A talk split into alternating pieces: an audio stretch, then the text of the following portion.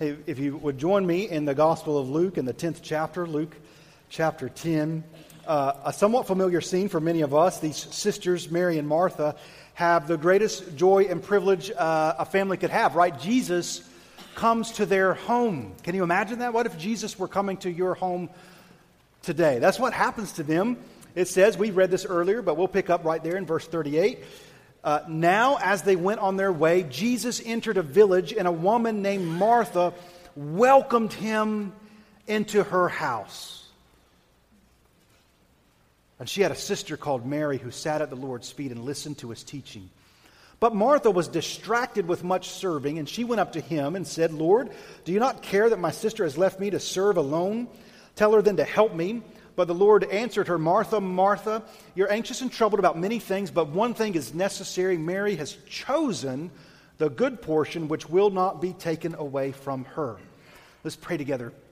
Father, give us grace, give us help by your Spirit now. Open our eyes to the hope to which we've been called to. There's so much more to life than we often settle for. So I pray that you'd use your word for the purpose of awakening us to the privilege it is to know you and to serve you. Father, guard us from serving you in ways that are distracted and not in line with what you actually have told us to do. That our labor, well, as the Apostle Paul says, would not be in vain. Father, if there's anyone here this morning who's anxious and troubled about many things, I pray that you'd give us grace to see that there's only one thing that's really necessary. Help us to know what that is and then, Father, not just to know what it is, but give us grace to choose it. We pray this in Jesus' name. Amen. Well, as we've been studying through Luke's gospel, here's a, a regular occurrence. Luke sets up a scene, and, and then Jesus' response to what's going on is not what those who are there expect him to do, right?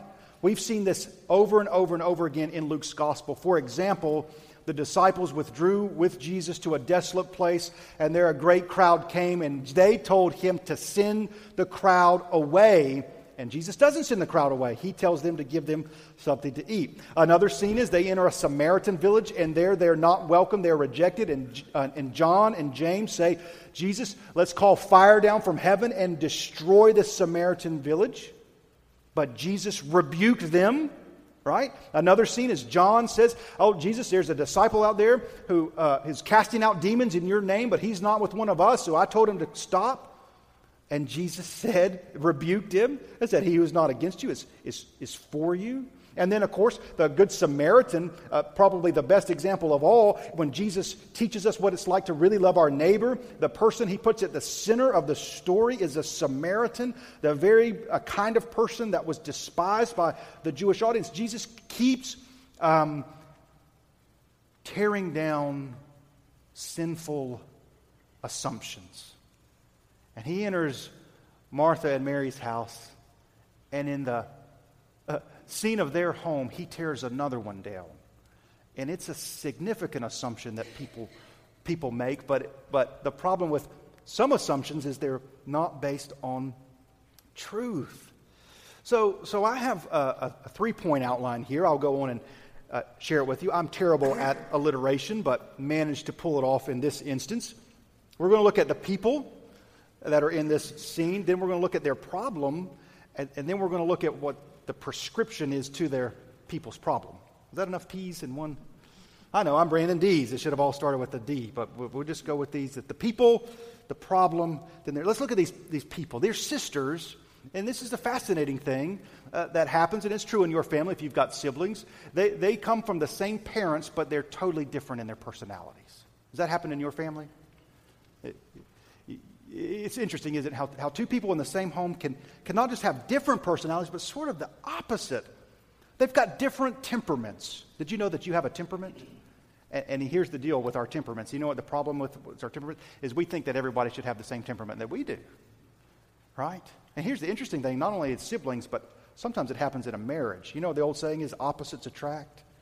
And it's fun on the front end, isn't it? And then you get into the marriage. You're an extrovert, you married an introvert. Church service is over, they're gone. You want to stand and talk, right? You just watch it. You get to see it every Sunday night in particular. They, all these extroverts get together and they're talk, talk, talk, talk, talk, talk. And then here's the introverts over here jangling the keys. You know, that's what'll, that's what'll happen, all right? Or, or, or uh, uh, spender married a saver. That's fun, isn't it? Doers married thinkers.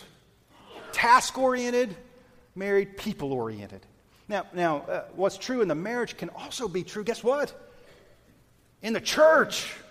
And, and the issue begins when we think that everybody should have the same temperament and way of doing things that, that I do. But here's the beauty of the, the way God's built the churches He's made us all different. He's made us all unique. We got some extroverts, we got some introverts, we got some thinkers, we got some doers. We got this person, and, and, and these personalities change. Now, now, now, Martha and Mary are sisters but sometimes we get annoyed with people when, because of their different temperaments, they don't do things the exact same way we would do them. As a matter of fact, I bet the next conflict you have is on this basis. Somebody says something or does something, and it's not quite the way that you would have done it or said it, or, and then there begins to be this friction, right? Hey, here's Martha. It says, uh, as they went on their way, Jesus entered a village, and a woman named Martha welcomed him into her house. Now, we've read some places in Luke's gospel where Jesus went into some villages and he got no welcome like this, haven't we? That Samaritan village, he walked in, there's nowhere for him to lay his head and rest. So you got to think for the Jesus and the disciples, at least when we know, uh, we're not told here specifically, we're told in John 11 that they lived in Bethany. That's the name of their village. They, hey, we know when we get to Bethany, oh, Martha, Martha's going to welcome us. I mean, after a day of traveling, they entered the village. They've probably been walking all day. What a wonderful blessing it is to have someone welcome them into your house. Some people are just good at that, aren't they? You, know some people like that. You know you go to their house and it's just you, the hospitality is going to be through the roof. You're going to be welcomed. They, they know what you like to eat. They've made it. They, they, they cater to you. People just gifted that. It's a spiritual gift, by the way, the spiritual gift of hospitality. And it's a great blessing when a church has people who are gifted in, in, in, in that way. But it says a woman named Martha welcomed him into her house. So we're not going to skip over this. Whose house is it? It's Martha's house. Now, we're not given all the details. Perhaps she was a perhaps she was a widow. But, but, but in those days, for a woman to have the house and it be in her name, so to speak, was, was pretty rare. So it's her house. That means the hospitality is what? Her responsibility. And we all know this, right? There are times you want people to come to your house, and then there's other times where you hear the doorbell ring or a knock on the door and you got somewhere that you shove everything or this, that, or the other. And you, you know, she, she, she is responsible. It's her name on the line, so to speak. So she welcomed him into her house, and she had a sister called Mary who sat at the Lord's feet and listened to his teaching, but Martha was distracted with much serving. Now, it doesn't take a lot of imagination to understand this scene going on, right? I mean, Martha's in the kitchen. She's preparing the meal. She's the hospitable one. And then her sister is not in there helping her. Can you feel Martha getting more and more annoyed? How many times do you think she did the glance into the room? You know what I mean? She walks in there and just kind of glanced, just checked in, and walks back probably several times she didn't say anything. She just kind of walked in the room and you know what the, the that killer look is? I'm sure i'm sure mary i'm sure mary knew she was receiving it without even looking. You know what i mean? It's like she, she could feel the, the, the and, and there's this, this it's about to boil up over the top isn't it? Maybe she starts kind of banging the pots and pans a little bit louder. Maybe maybe she'll get the hint. And here's martha sitting at jesus' feet listening to him uh, uh, excuse me, Mary. So, so what's Martha? What's Martha thinking? Mary needs to come in here and what? Help me. She, she needs to get up and come in here and help me out. And, and she, you kind of sense that maybe she paces back and forth until she can't take it anymore. So, first point is there's different people, different people with different temperaments. And it becomes a problem when you assume that people who don't have your temperament should think like you do and do what you think they should do. Now let's come to the problem. The problem is outlined here in verse 40. But Martha was distracted. The Greek word is perispao. It literally means dragged away. But Martha was dragged away with much serving. So if we think about that word a little bit, dragged away, dragged away from what? Dragged away from listening to Jesus. You see, here's what the problem is Jesus, she's, she's welcomed him into her house, but she doesn't listen to him. Do you see this? And I'll tell you what, it's possible, isn't it, to welcome Jesus without worshiping Jesus? You know it's possible to do that? To be friendly towards him? Now, he's been to places, he's been to places where they slammed the door in his face and didn't listen to him. And now he's welcomed into a house. But in the end, believe it or not, the result is the same. Uh, he's still not being listened to. Now, it's possible, and I want you to think about this for a moment. It's possible to live your life in such a way that you welcome Jesus, but you don't worship Jesus. You even do things for him. That's what she's doing. She, she's, she's distracted with much serving, trying to do something for him, but the problem is she doesn't listen to him. What do you think Jesus' preference is? He wants to be listened to. Because the problem is, the serving that she's doing is not actually what he would have her do, right? Now, uh, uh here, here's the, here's the can, can, I give you a couple of, uh, Martha's not deceived by much sin. She's not discouraged by much suffering. She's distracted by much serving. And, and those seem to be, those seem to be the, the, the arsenal of the enemy. If he's going to get you not to listen to Jesus, it's going to either be because of the deceitfulness of sin, the discouragement of suffering, or the distraction of, of serving. And though they're different, the result in each case is the same, and that's we don't listen to him.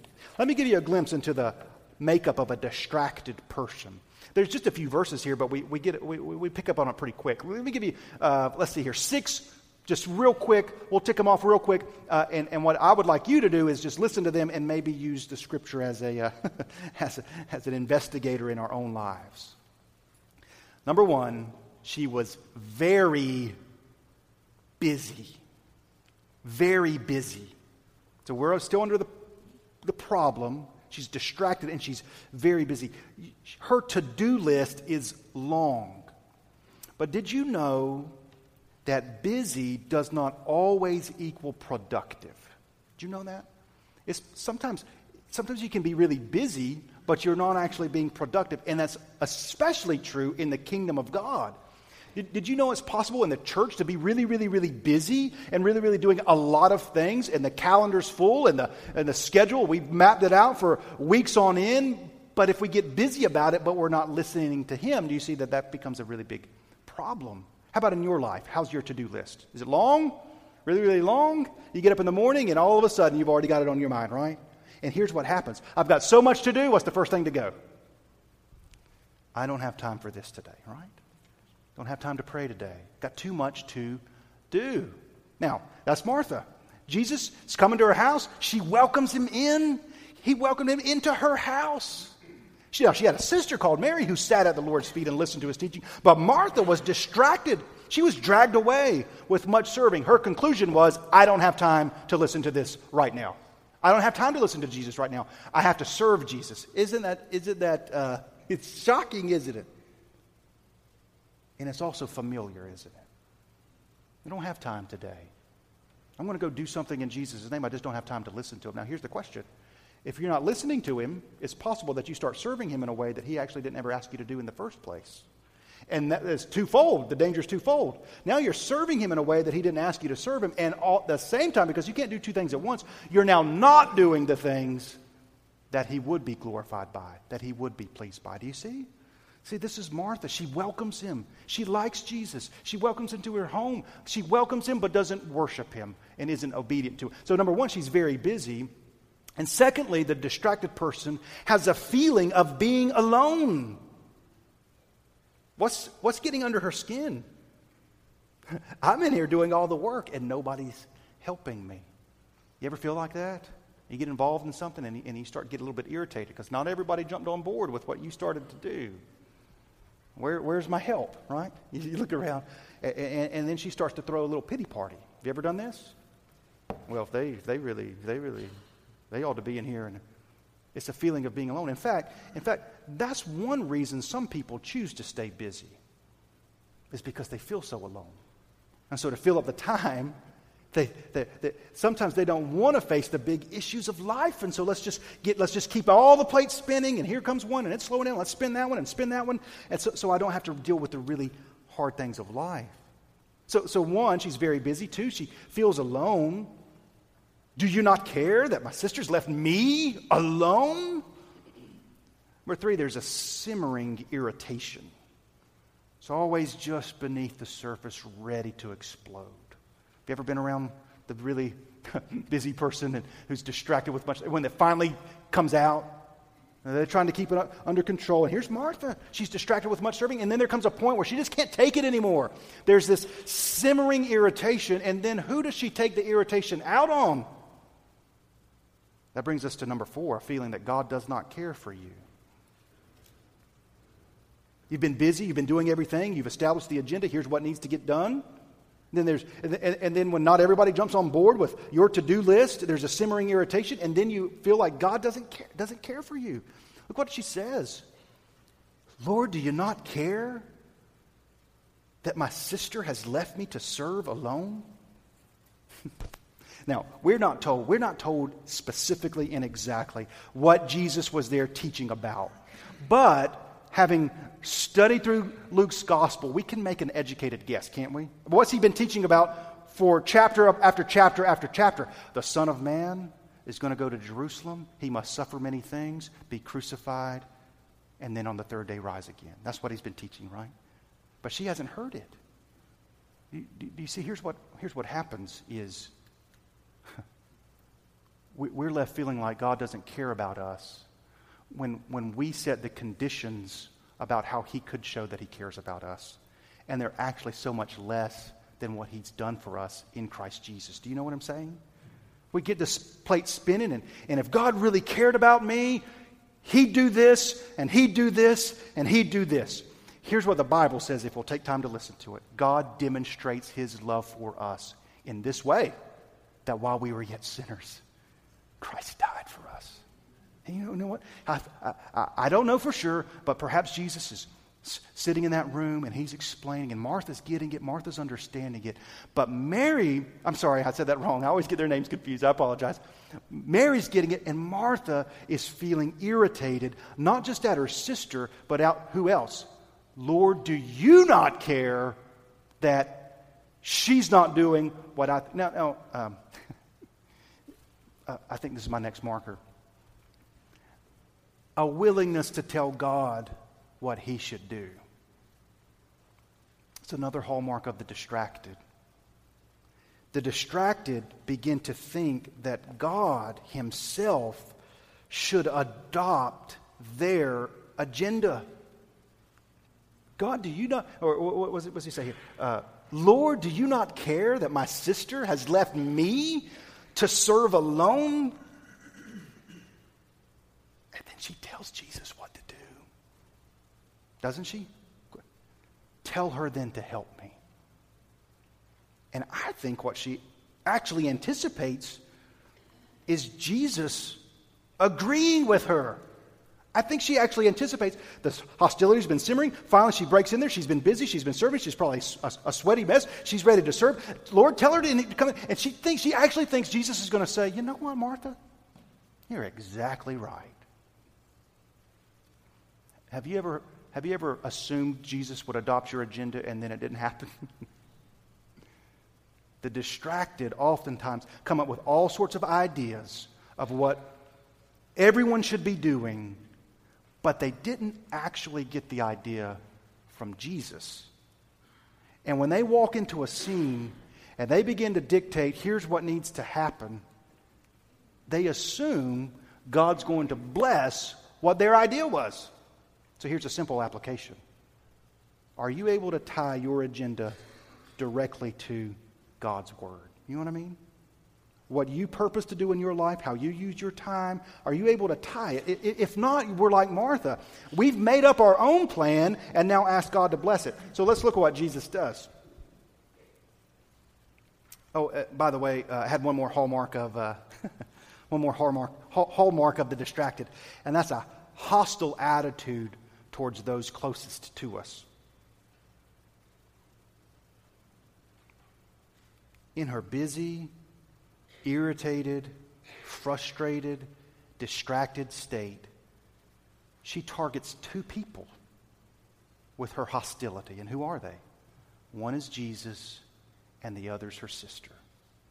And that is a hallmark of the distracted.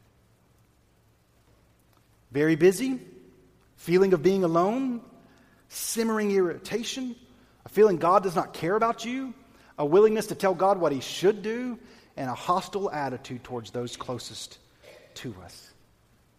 So she finally explodes.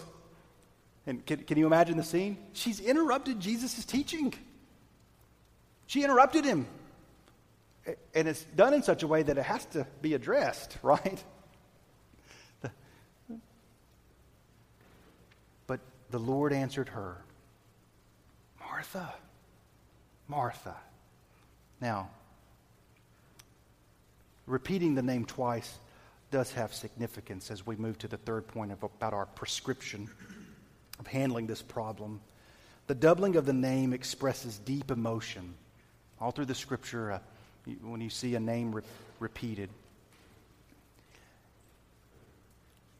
And it's not disappointment or condescension that Jesus is going to lay at her, it's, it's compassion. He's a good physician. Martha, Martha. You ready for a prescription? You ready for it? You are anxious and troubled about many things. Look over with me in Luke chapter 12, verse 22. Luke chapter 12, verse 22.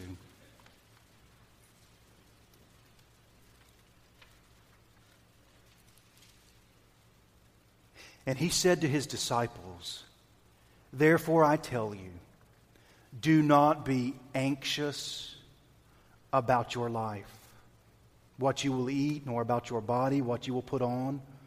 For life is more than food, and the body more than clothing. Consider the ravens. They neither sow nor reap, they have neither storehouse nor barn, and yet God feeds them. How much more value are you than the birds?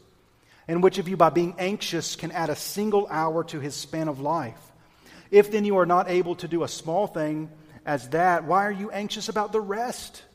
Consider the lilies, how they grow. They neither toil nor spin, yet I tell you, even Solomon in all his glory was not arrayed like one of these. But if God so clothes the grass which is alive in the field today and tomorrow is thrown out into the oven, how much more will he not clothe you? O you of little faith. We get a little hint there. Anxiety is the result of little faith. And do, you, do, and do not seek what you are to eat and what you are to drink, nor be worried. For all the nations of the world seek after these things, and your Father knows that you need them. Instead, seek his kingdom, and these things will be added to you. One, one other passage of Scripture briefly is in Philippians. So if you're in Luke, you, you, you need to keep turning in the New Testament to the book of Philippians.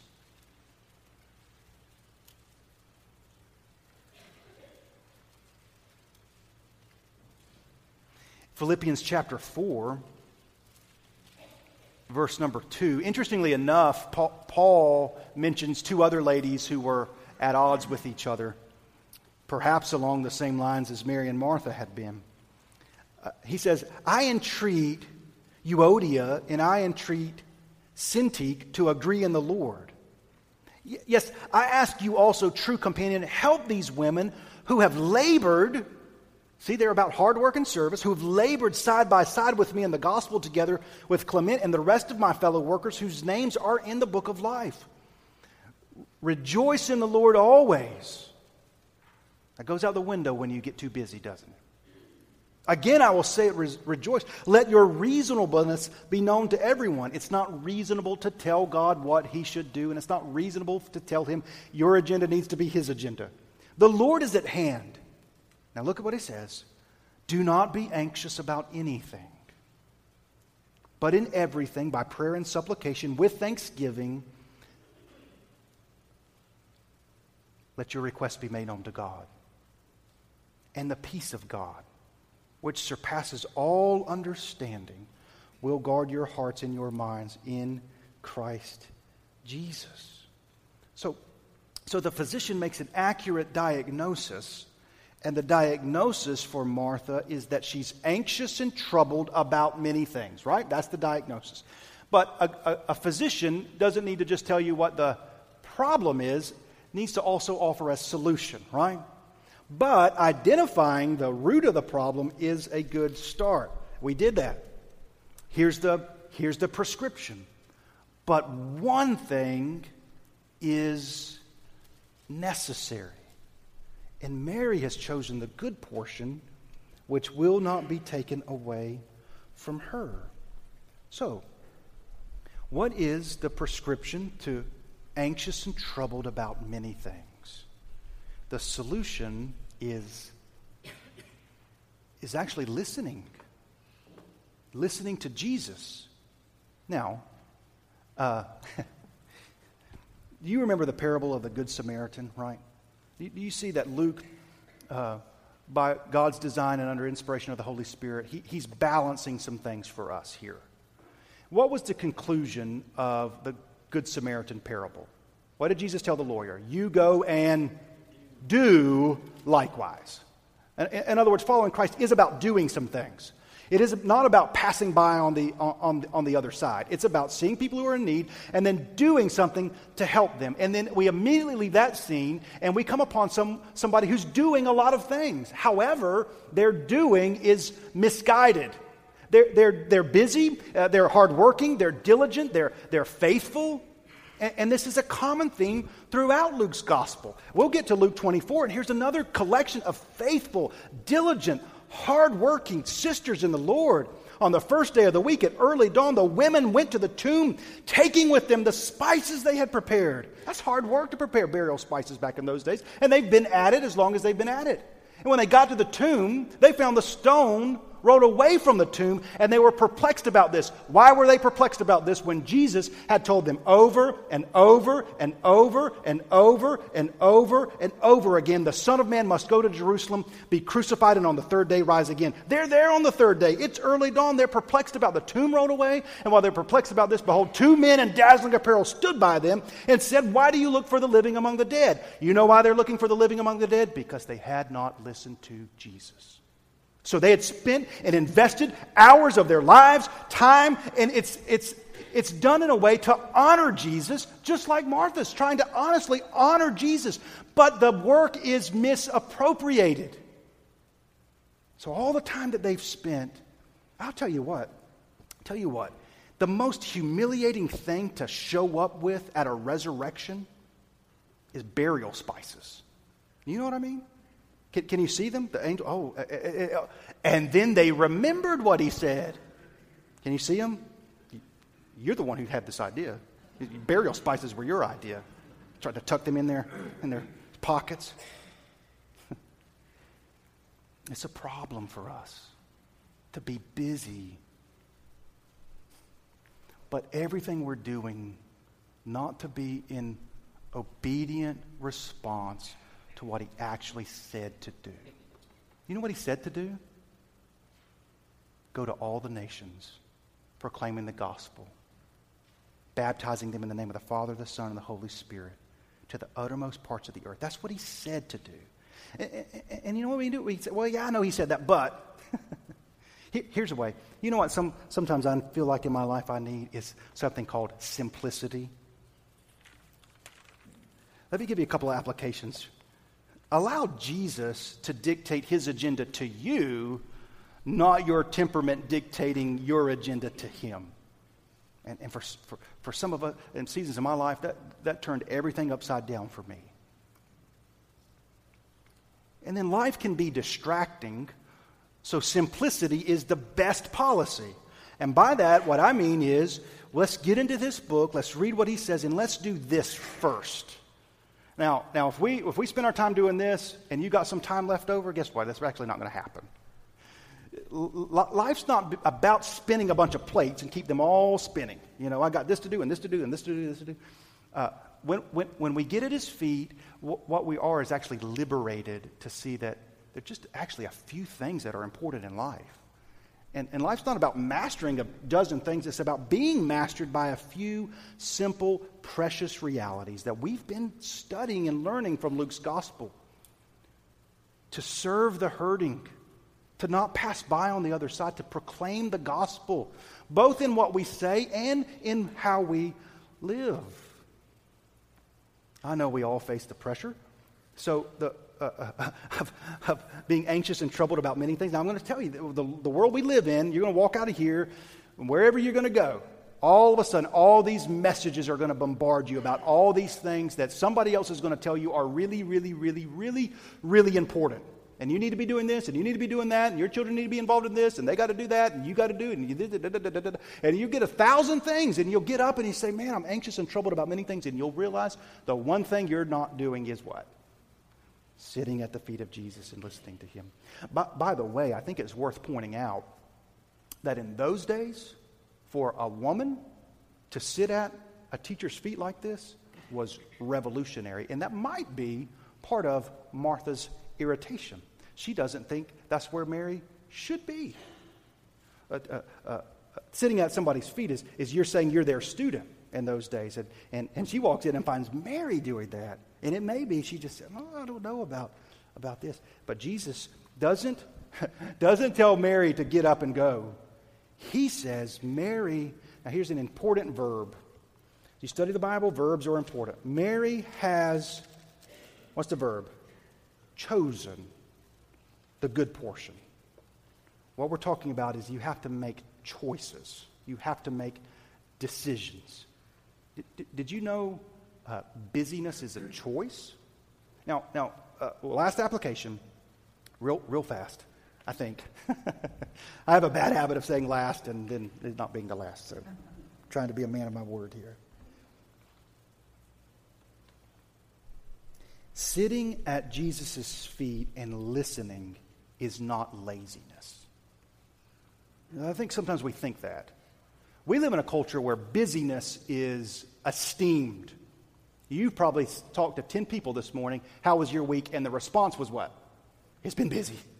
It's been busy. You know, it's actually not God's design to make your life a whirlwind of crazy busyness. Um, at, on the flip side, on the flip side now, Jesus is not saying that all we're ever to do is sit at his feet and listen to his teaching. However, I do think he's saying it's the first thing we need to do so that when we go and do, it's in accordance with what he's said. Does that make sense? So, so he's not saying Mary's just exclusively for the rest of her life. She's going to get this legal pad up and she's going to fill it notes after notes after notes and after and all I want her to do is fill out these notes. No, that's, that's, that's not the point at all. It's listen to what I say and then serve and be faithful and be obedient uh, accordingly. Martha proves for us that when we try to come up with the agenda ourselves, we, we fail miserably. So, as a, as a church family, in just a moment, talking about let's, let's do what he told us to do. Do you know what he told us to do? Do this in remembrance of, of me. Um, we're, not, we're not saved by busyness. We're not saved by works. We're, we're saved by grace. Uh, uh again, uh, I confess, I have one more point. Wasn't quite my last point because we got to see this. If you're in Luke, I want you to come over here to John chapter 11. In Luke's account, the, the scene just kind of closes. The, the, the, curtain comes down, and we're just left wondering, well, what must have happened after that? So John, so John picks up. Uh, in John chapter 11, Jesus is going to come back to Bethany. The, the issue is that Mary and Martha had a brother named Lazarus. And, and this is obviously a family that Jesus knew well and loved very much. And Lazarus has died, and Mary and Martha both feel the same way. They, they feel like if Jesus had gotten there before he died, that he, he could have healed him. I mean, we welcomed you into our house. You kind of get what they're maybe thinking. We welcomed you, and we did all these things, and, and, and you've healed all these other people, and our brother just left him to die. Now, verse 17 of chapter 11. Now, when Jesus came, I guess my, my, my, my, point is the question is did, did Martha ever learn to listen? So, so now, when Jesus came, he found that Lazarus had already been in the tomb four days. Bethany was near Jerusalem, about two miles off. In other words, it wouldn't have been that hard for him to have come. And many of the Jews had come to Martha and Mary to console them concerning their brother. So when Martha heard that Jesus was coming, she went and met him. But Mary remained seated in the house. Still sitting. but, but Martha said to Jesus, Lord, if you'd been here, my brother would not have died. But even now I know that whatever you ask from God, God will give you. Jesus said to her, Your brother will rise again. Martha said to him, I know that he will rise in the resurrection on the last day. Jesus said to her, I am the resurrection and the life. Whoever believes in me, though he die, yet shall he live. And everyone who lives and believes in me shall never die. Do you believe this? Question What word did Jesus just use three times? Believe. Believe, believe. Where, where, do you, where do you understand what you should believe? Sitting at his feet, listening to him. How do you do that today? Say, I'm going to go to my house and Jesus is not going to be sitting there for me to. You do it in in a, in, in a number of ways. It begins with regular reading and study of God's Word. If you're not in the habit of reading the Bible regularly, take a chapter a day. The Gospel of John or First John are great places to start and, and, and just begin to faithfully read and sit and, with uh, undistractedly listen to what he says. She said to him, now let's ask a quick, did she ever learn to listen? Yes, Lord. I believe that you are the Christ, the Son of God, who is coming into the world. There are only two options as to how she would understand that. Option number one was that when Jesus said, Martha, Mary's chosen the better portion, she repented, understood. You're right. That's option number one. Option number two is Mary told her. Mary told her at some point. But do you see that what was required in either case is somebody sitting at his feet listening to him, right? When it comes to the gospel and ministry, everything rises and falls on people in humility sitting at his feet saying, Here's what he said to do, and then, and then doing it. I want you to stand with me, and we're going to pray together. And we're going to have a time of invitation, and then we're going to lead right in after a time of invitation into communion together this this morning. So, a couple of different things during the invitation is one is maybe in life it's a season of anxious and troubled about many things. And you just, maybe where you are or even here at the front, would just would come and kneel and just confess to the Lord, I've been anxious and troubled about many things, and it's led me to overlooking the one thing that's necessary.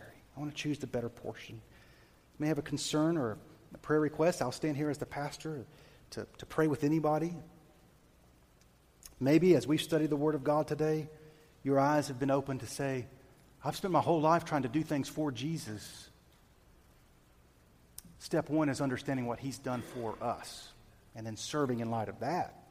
Never really submitted to Him as Lord and Savior. He, he went to Jerusalem, was crucified, and I, I've got a bunch of burial spices. And He's resurrected. Maybe the Lord would just examine your heart and mind, your family, and your life, your, just put a spotlight in His grace. Remember, Martha, Martha, it's compassion. Maybe He'd say your name two times this morning. You're anxious and troubled about many things. Well, bow your, bow your heads with me. Each one of our names, I do think, fits into this text in one of two ways. You take your name, you take your name. It's either your name, for example, me, Brandon, you're anxious and troubled about many things. Or it's Brandon has chosen the better portion, and it will not be taken from him. How about you? Father, I pray that you'd lead our time as we prepare now, both to respond to what your word says and then to prepare our hearts and minds to receive communion, to do something in remembrance of you, to sit at your feet and understand how you've been faithful to us and shown your and demonstrated your love for us is when we were still sinners, Christ gave his body for us. He was crucified on the cross. He shed his blood. Without the shedding of blood, there's no remission of sin. But because of the holy, righteous blood of Christ Jesus, our sins can be forgiven. Father, the enemy attacks us by either the deceitfulness of sin, the discouragement that can come from suffering, and even the distraction of much serving that is actually not done in light of who you are and what you've done and what you've told us to do. So, Father, give us grace. Give, give us grace to be lovingly confronted by the Lord Jesus Christ. His agenda for us is that we'd be redeemed. His agenda for us is much greater than our agendas. So, Father, lead our time. Help us to respond in a way that glorifies Jesus Christ. We pray in His name. Amen.